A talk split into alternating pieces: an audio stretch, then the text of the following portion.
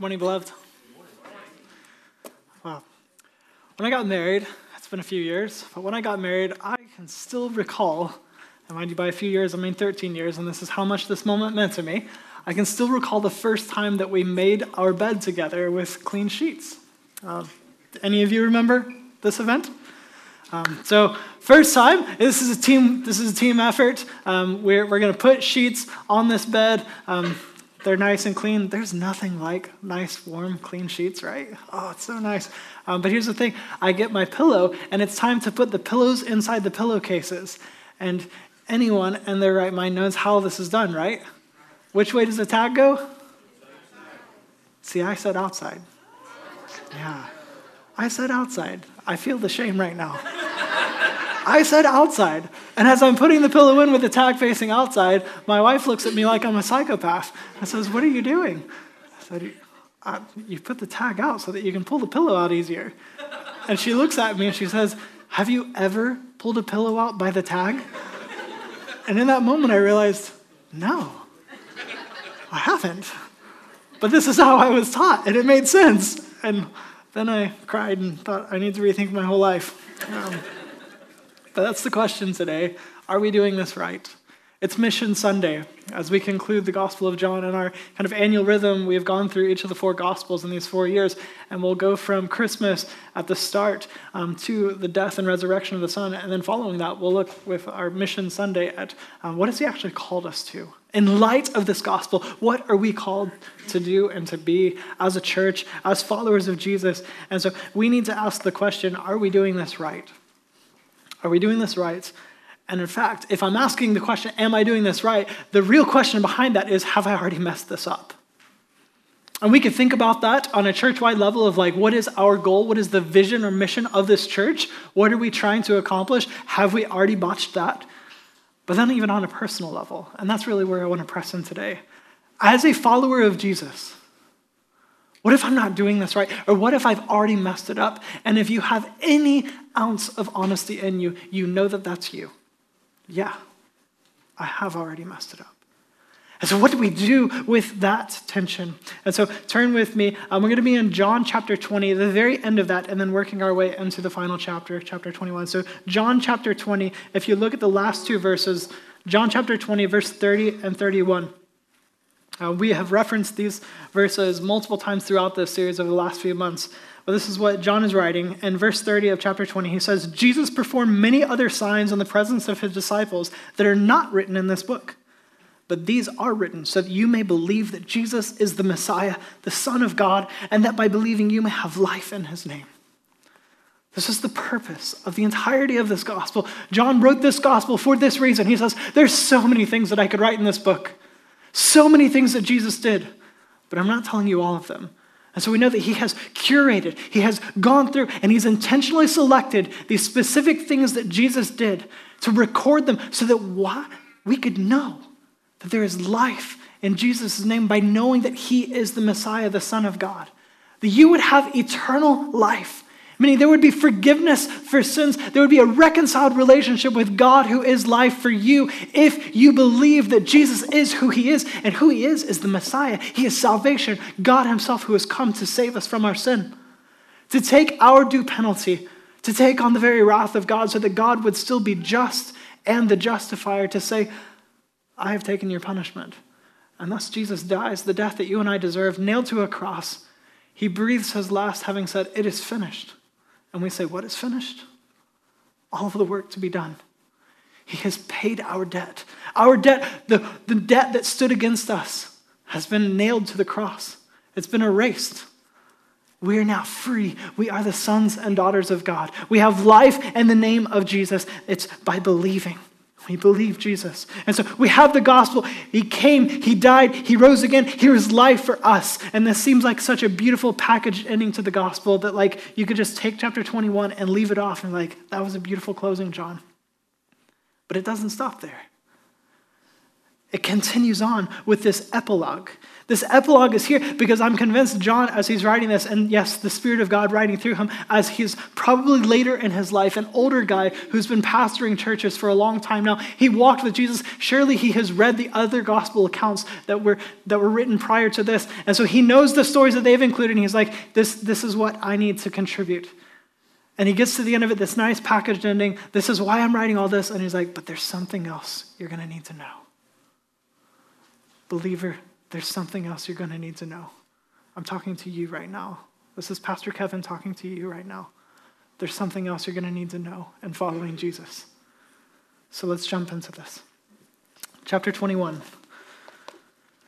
starting in the first verse. After this, Jesus revealed himself. So we're back into the narrative. He broke from the narrative to give this nice little ending. Now he's back in the narrative. After this, Jesus revealed himself again to his disciples by the Sea of Tiberias.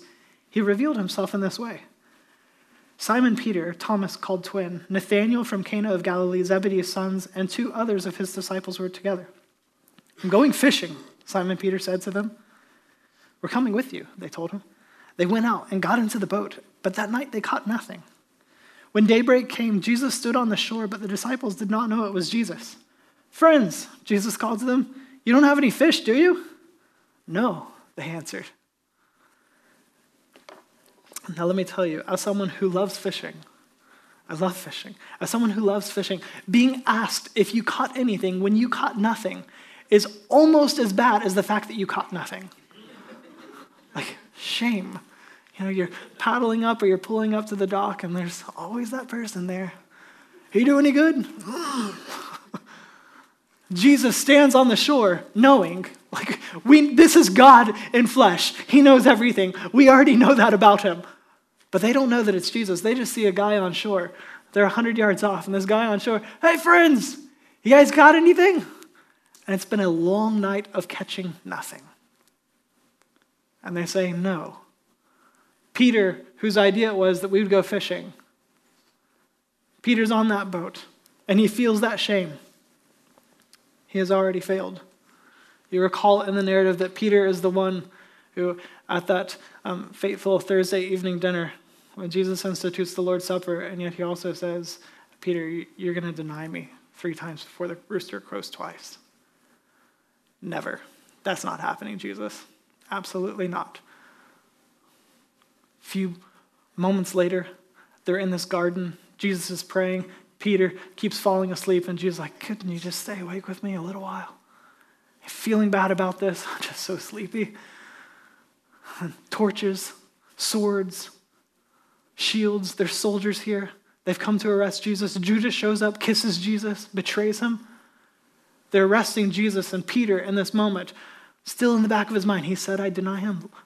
This is not happening. This is not happening. He pulls the sword out and cuts off the ear of the high priest's servant, Malchus. And Jesus heals the man's ear, scolds Peter. Peter, put the sword away. What? I'm trying not to fail, and I just keep failing in trying not to fail. And then, just like Jesus predicted, they all scatter, they all abandon him. But Peter and John stay kind of in the shadows. They're following and, and they stay a little further away, but they kind of get a little bit close and they're there. And there's this mockery of a trial happening. And you know what happens? Just like Jesus foretold. Three times, Peter denies him. And Peter feels the weight of this, the shame of this. His failure is in his mind, it's in his body that he is feeling this. And he has spent all night trying to catch fish. And he's caught nothing. And now here's this guy on shore asking if we caught anything. And no, the answer is no, I've caught nothing. The shame that he feels in this. And a shame is a very powerful thing, and it's actually not all bad. Did you know that? We often think shame is just altogether bad, but shame is not altogether bad, but it is a very powerful thing. It's kind of like a knife, that you can have a knife, and that knife can be used for very destructive things like wounding you, cutting you, hurting you. And yet, a knife can also be used for redemptive things like opening your body up for surgery, where it's ultimately going to be life giving. And so, shame in the same way can be a very bad thing, but it can also be a helpful thing. It's a very powerful thing. And yet, as a powerful thing, its power is limited because shame's power is in breaking, not building. Sometimes we need to be broken. Sometimes we need to be humbled. And shame can do that for us. In fact, Paul, on multiple occasions, wanted Christians to feel a sense of shame about some things because we need to be humbled. We need the effect, the power of shame to bring us down. But shame can only do that, it cannot build us up. What can build us up? That's something that God can do. And so look at what happens next in verse 6. Cast the net on the right side of the boat, he told them, and you'll find some. So they did, and they were unable to haul it in because of the large number of fish. The disciple, the one Jesus loved, said to Peter, It is the Lord. When Simon Peter heard that it was the Lord, he tied his outer clothing around him, for he had taken it off, and plunged into the sea. Since they were not far from land, about a hundred yards away, the other disciples came in the boat, dragging the net full of fish. This is a miraculous catch of fish. That unknown man is on shore, and after a long night of catching nothing, and Peter feeling this shame, feeling his failure, he hears this guy call out, Hey, did you catch anything? No. The answer is no. We've got nothing. And the guy on shore is like, Why don't you try the other side of the boat? I'm like, okay. Throw the nets over. They can't even pull the number of fish in. It's too heavy that these guys on the boat can't even pull in the catch. And John, the disciple whom Jesus loved, John, it clicks. He hears that voice. It's 100 yards away. They can't see and quite make out who this is, but he realizes it's the Lord. As the others now have this realization, it is the Lord. And their minds beacon back to all these things that they've seen Jesus do, one of which being catch miraculous numbers of fish. And Peter says, I'm not going to be outdone this time, John. And he takes his clothes. Apparently, it's been such a rough night that he's taken off his outer clothes. He wraps them around himself, dives into the water to try, try to outswim the boat. And he's swimming to shore. Peter's trying to make up for the fact that he's apparently a slow runner. Maybe he's a swimmer. I don't know. You triathlons always talk about how you're better in one than the other. But look at what happens, verse 9. When they got out on land, they saw a charcoal fire there with fish lying on it and bread. Bring some of the fish you've just caught, Jesus told them. So Simon Peter climbed up and hauled the net ashore, full of large fish, 153 of them. Even though there were so many, the net was not torn. Come and have breakfast, Jesus told them. None of the disciples dared ask him, Who are you? because they knew it was the Lord. Jesus came, took the bread, and gave it to them. He did the same with the fish. This was now the third time Jesus appeared to the disciples after he was raised from the dead. A long night of failure. Jesus calls from shore, calling out their failure, but then says, Try the other side. And it's success they could not have imagined. Realizing that it's Jesus on shore, Peter takes off swimming. The others bring the boat in. And as they arrive on shore, I'm curious to know whether Peter actually outswam the boat. But as they arrive on shore, there's a charcoal fire, there's fish grilling, there's bread ready. And Jesus calmly says, Let's eat breakfast, guys. They know who it is.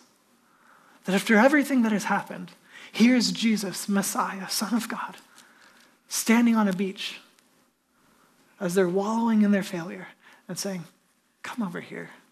Let's have breakfast. I made you breakfast. And they eat breakfast together. Now look at 15. When they had eaten breakfast, Jesus asked Simon Peter, Simon, son of John, do you love me more than these? Yes, Lord, he said to him. You know that I love you. Feed my lambs, he told him. A second time he asked him, Simon, son of John, do you love me? Yes, Lord, he said to him. You know that I love you. Shepherd my sheep, he told him. He asked him a third time, Simon, son of John, do you love me? Peter was grieved that he had asked him the third time, Do you love me? He said, Lord, you know everything. You know that I love you.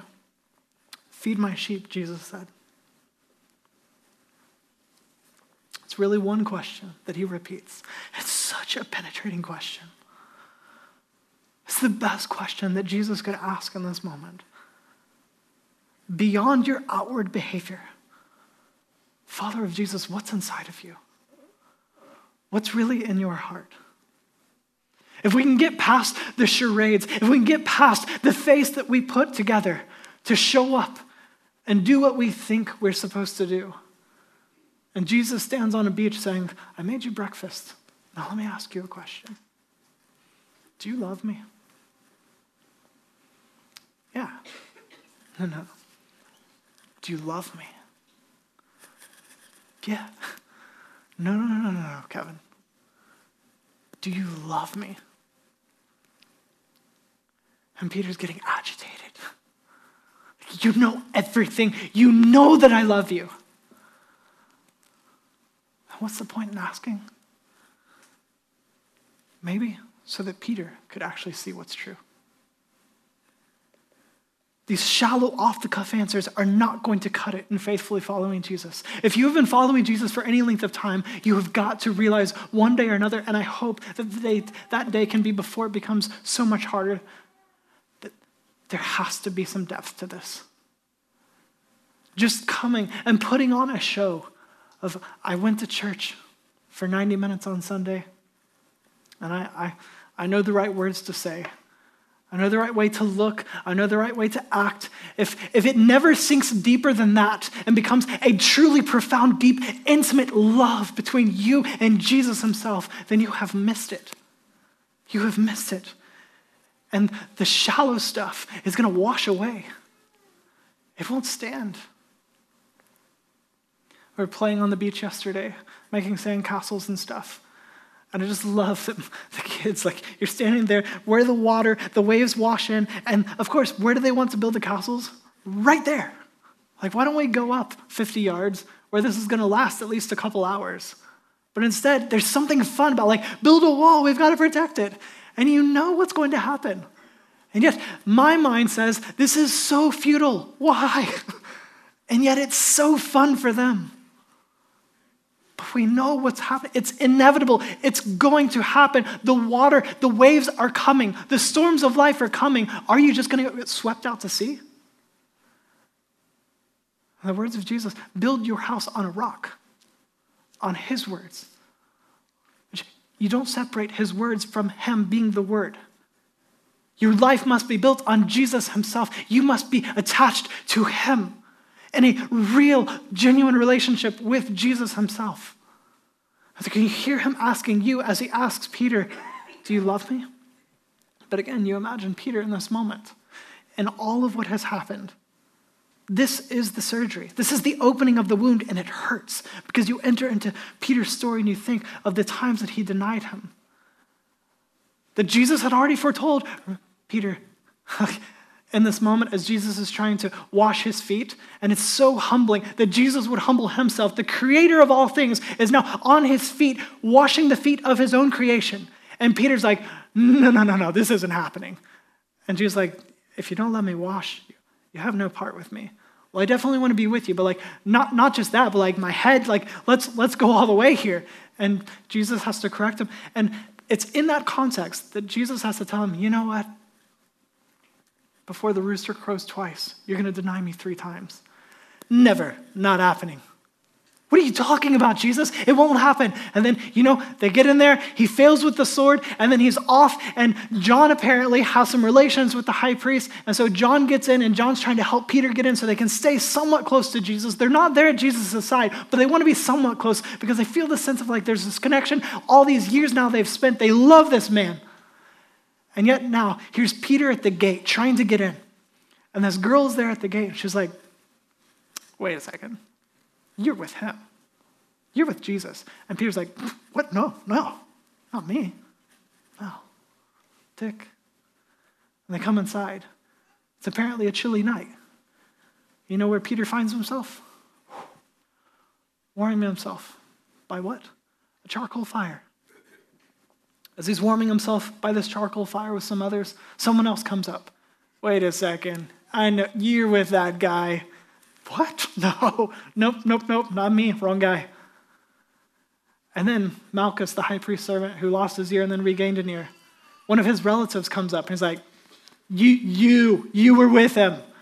And Peter is so adamant at this point. He's denying him by cursing and he's swearing oaths. I don't know him. I'm not with him. And it's at that third time that the Gospel of Luke tells us that the rooster crows the second time. Peter realizes what he's done, and he turns and he looks, and Jesus has locked eyes with him. That in all of his shame, in his failure now, three times he has denied the Lord as the Lord is being beaten and put on a mockery of a trial. And Jesus turns and they lock eyes with each other as a rooster crows, and it's just like Jesus foretold. Can you imagine the crippling shame? Dr. Curt Thompson says, based on his research, he says that we're all born looking for someone who is looking for us. And that just continues throughout life. We go about life looking for someone who's looking at us, to actually be present with us, to truly know us. And you imagine Peter in this moment, and you think, is that the moment you were waiting for? Is that when you want to be seen? And it breaks Peter. Says that he broke down and he wept. This man who went from adamantly denying Jesus, but trying to like secretly stay close. Like you imagine looking over his shoulders to see what's going on, trying to keep tabs on Jesus. He denies him the third time. Now he's angry. He's cussing. He's swearing oaths. I don't know the man. He looks over his shoulder again as this rooster's crowing, and Jesus has locked eyes with him. And he knows that he knows. All of the weight of that failure that Peter is holding on to as Jesus locks eyes with him, because this is what God does. God comes to us in our hiding because he won't let us stay there. He comes to us in our hiding. Jesus locking eyes with Peter. This is Jesus also playing peekaboo. He shows up, surprise, he's in a locked room as the disciples are doing what after he's died? They're locked in a room, hiding. This has been our story from the beginning that in Eden, after the fall, when once we were right and good, we were in this beautiful relationship with God, we were experiencing intimacy and fellowship with each other and with God, and yet we rebel against Him, and in shame, we start to hide that they were naked. They realize they're naked and they're ashamed of that. And so they fo- sew together some fig leaves to try to cover their nakedness. And then they hear God coming to walk with them in the cool of the evening. And so they hide in the trees. And God's like, Where are you? Like realizing they've been found out because God comes looking for us in our hiding. They say, We hid because we knew we were naked. They hid because of their shame, because they knew that they were wrong. We do this constantly. And God comes to us in our hiding. He won't let us stay there. What does God do? Those silly fig leaves are not doing anything. So blood is shed an animal dies so that he can take the leather, the skins, and make them real clothes to cover their nakedness, to cover their shame, as a picture of what would be our gospel, our good news, that God himself would shed blood. It would be his own blood so that we would have clothes to put on. We would be clothed in his righteousness. Our shame, our nakedness would be hidden forever. Because God does not leave us in hiding, he comes to us, and he won't leave us there. He comes in. This is the gospel. We want to look away and hide, and yet God comes towards us. This is so antithetical to everything that we think is right and normal in life. What we want to hide and we think is going to be repulsive and drive God away, God instead comes closer. In grace, undeserved favor, in love for us, He presses in says, I have something to take care of that. I will cover your shame. As Paul said in Romans 2 4, do you despise the riches of his kindness, restraint, and patience, not recognizing that God's kindness is intended to lead you to repentance? It's so contrary to the way that we think that it's not God coming and saying, I know, Kevin, I know what you did. Told you you'd screw this up again. It's not God coming and saying, What'd you do? Own up to it. But it's God coming in kindness when we are terrified, we're naked, we're ashamed, and we're trying our best in our own self righteous efforts that will never add up. We're trying to get away, and He comes to us, chasing us down. And then His kindness overwhelms us. It's His kindness, not His wrath. It's His kindness that actually leads us to repentance. That we would see a glorious God, glorious in this way, that He's gracious. That when I deserve wrath, He comes with grace says, I love you. What kind of a God is that? That is the kind of God who changes our hearts. And so, on this side of the cross, and this side of an empty tomb, we run to God with our shameful things. We run to God with what we must confess because He's the one who clothes us, He's the one who accepts us, He loves us. As we see this and we imagine Peter in this moment feeling the weight of that, and yet he knows he has great theology, he knows what Jesus has been teaching, and yet still feeling the weight of all that shame. I really botched this. I really messed this up. We too, again, have to ask what if I'm not doing this the right way? And my personal obedience to the Lord, when I mess up, and the calling of God on my life, when I don't measure up. And let me just be honest with you, as your pastor or one of your pastors, I mess up a lot. And this is something I struggle with so deeply. Almost every moment of my life could be described as me analyzing and critiquing myself. Like, why is this self loathing, this, this thing so powerful in me? And so it's so easy for me to slip into thinking, like, you, let me just be honest with you. So often I come down from this podium, and my first thought is a prayer of me saying, I'm sorry, God. I could have done better. Do you know what kind of a torture that is? I think most of you do. Because it's so easy for us to live with this idea that it's about my performance, that I have to in some way measure up. And yet, the beauty of the gospel, the kindness of God, is that God doesn't let me stay there. And so He says, Kevin, do you love me? Christian, do you love me? And why is he asking this? Lord, you know, you know that I love you. You know everything. You know that I love you. This is why I'm here. This is why I'm doing what I'm doing. But do you love me? Why would he ask this? Because it's him restoring us. It's showing up on the beach full of shame because of your failure. And the first thing you see is charcoal fire. And you think back, charcoal fire. I remember warming myself above that. And here's Jesus recreating the scene for me. Oh, he's about to give it to me. this is not going to be good. But instead, he says, I made you breakfast. Let's go for a walk. I want to talk to you. Oh, now it's happening. Here it comes. Here it comes. Hey, do you love me? It's a random question. Yeah, yeah. Oh, here it comes, here it comes. Hey, do you love me? Yeah. Did you not hear me the first time? Yeah. Okay, well, uh, do you love me? Okay, now I'm, I'm getting frustrated. You know everything. You know that I love you. And what is Jesus saying each time? Let's get to work. It's not over. You, you can't botch this more than my grace. You can't, you can't fail in a way that will outpace the grace and power of God to be redemptive. You cannot mess this up more than God in His sovereign providence can say, I'll make that beautiful, actually. I love to do that. It's a joy for me. You cannot fail in such a way that He would say, Wow, let me just write you off. I'll look for someone else. You can't do it. He knows you, He loves you. And what He's saying to you in your failures, Hey, do you love me? Because this is what it's all about. Do you love me? Because if you love me, that's what matters. Come on, let's go then. What I called you to, let's get back to that. Peter, feed my sheep, tend my lambs. Come on, Peter, let's get to work. I called you to this. Let's get back to this. What are you doing out here fishing?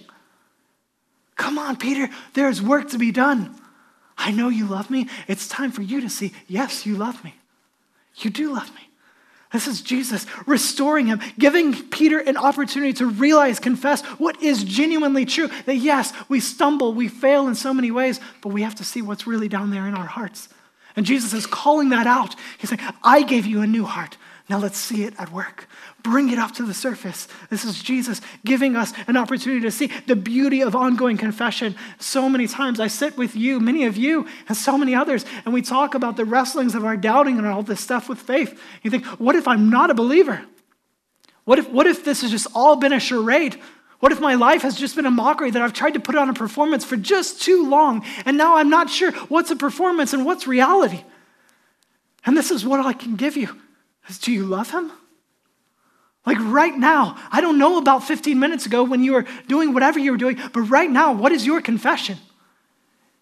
I'm asking you right now, beloved church, what is your confession right now in this moment? Is he your Lord? And do you love him?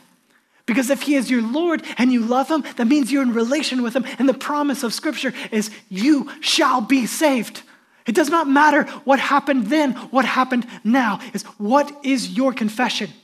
Do you believe that he died and he rose again? Do you love him? Are you in a relationship with him? That is what matters. I say this a lot, but you know, I don't remember the first time that I met my wife.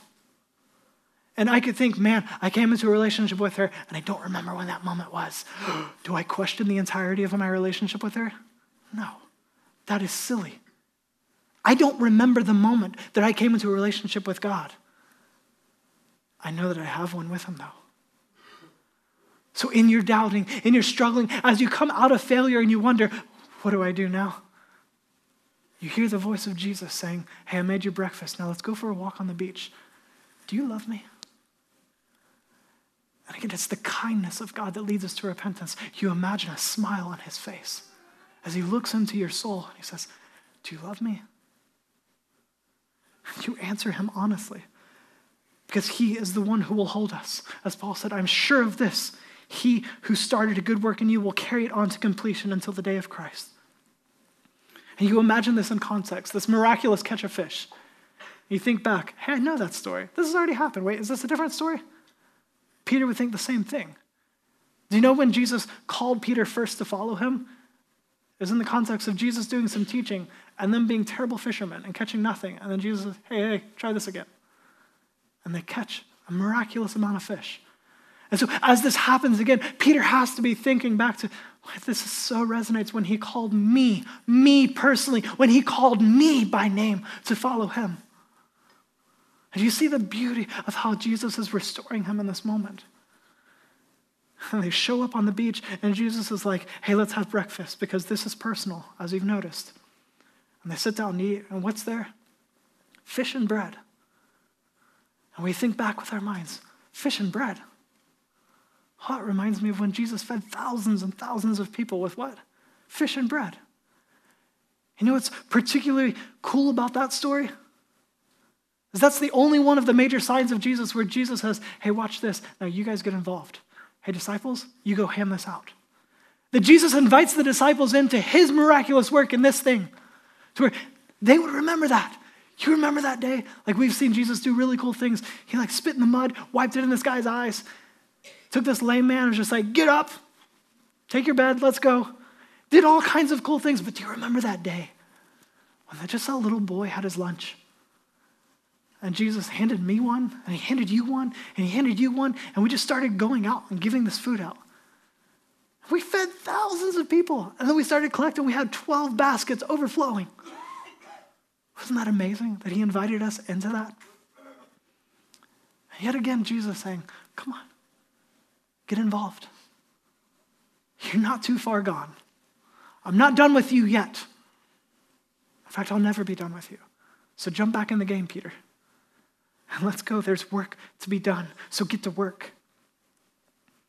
Our missional engagement, our obedience to Christ, all of this is only ever going to be effective and grow as our ever growing love for Christ does.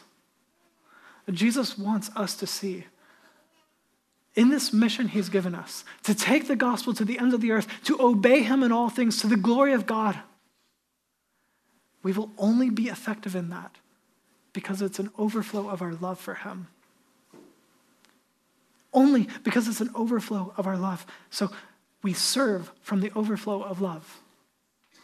If you are serving Christ, and I will tell you, like, it may hurt us tremendously, but if you are serving in this church in any way, that is not just an overflow of love, I would rather you step out and learn to just fall in love with Jesus for a while.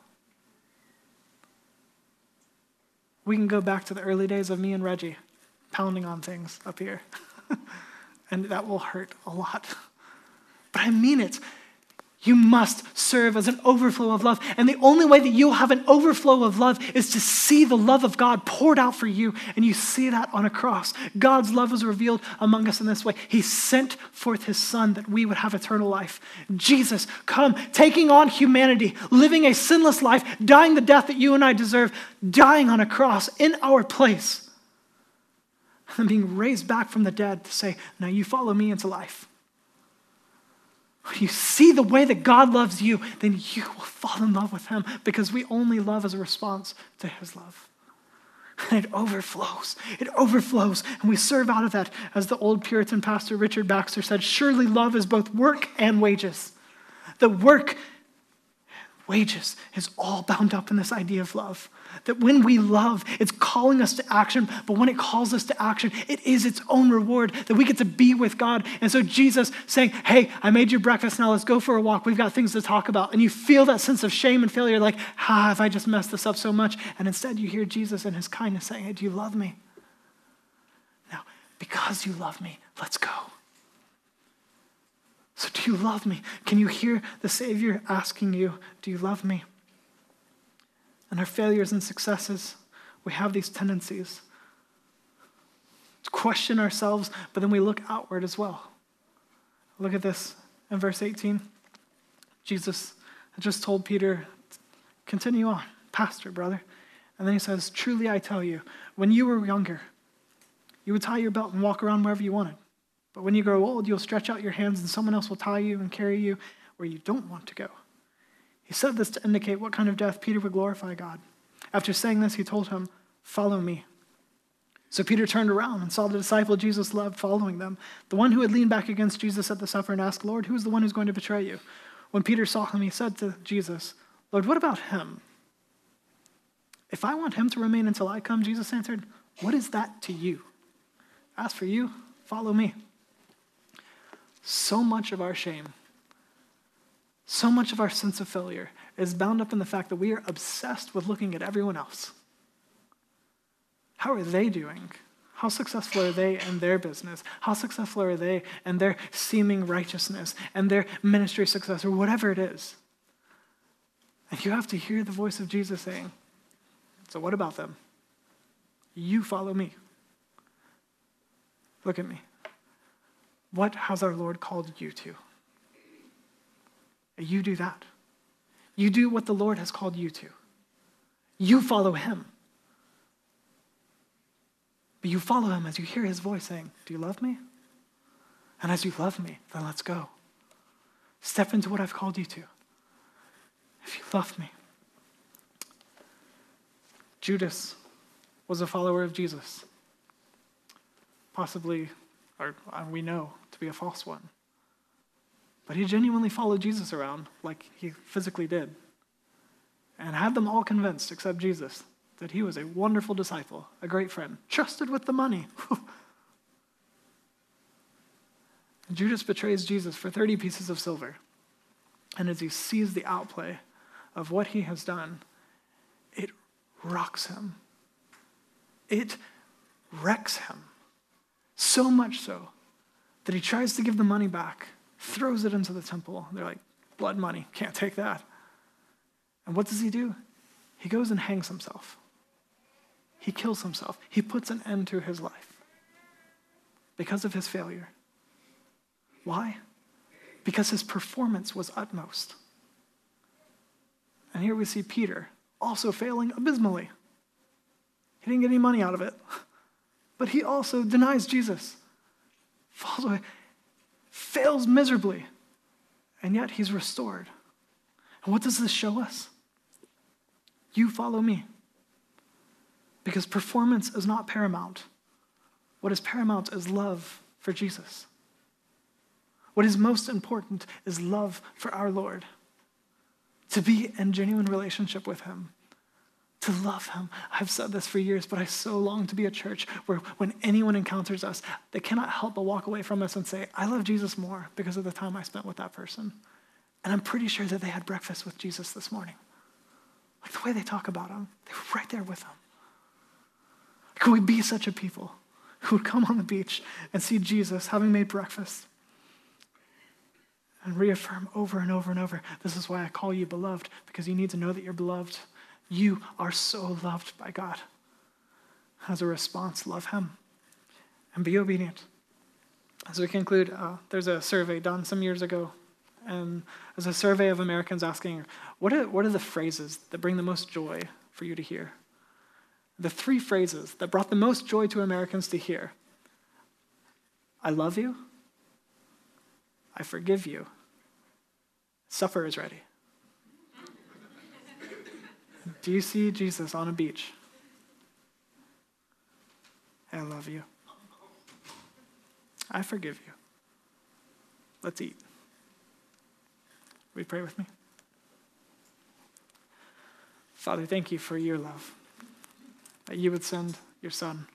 And Jesus, thank you for your love, that you would come in obedience and humble yourself to the point of death on a cross. As we exalt you, you've been given the name that is above every other name. As Spirit, we love you, that you would seal us with this promise that one day we will be fully redeemed. It's as good as done, and yet we long for that day. And so, would you continue to work in us, not just to look like we have conformed more to the commands of our Lord, but would you continue to shape our hearts to see the love that you have given to us, God, and then for us to love you in response. So, would you grow our love as a church? Help us to be obedient, to not give up, to press on in what you have called us to in this life, to make much of you, your glory, because you're worthy of it all. We thank you that it is your kindness that leads us to repentance. You are such a wonderful, mind boggling God. You're glorious. We love you and thank you that this is who you are. And so we'll sing your praises forever. Say all this in Jesus' name. Amen.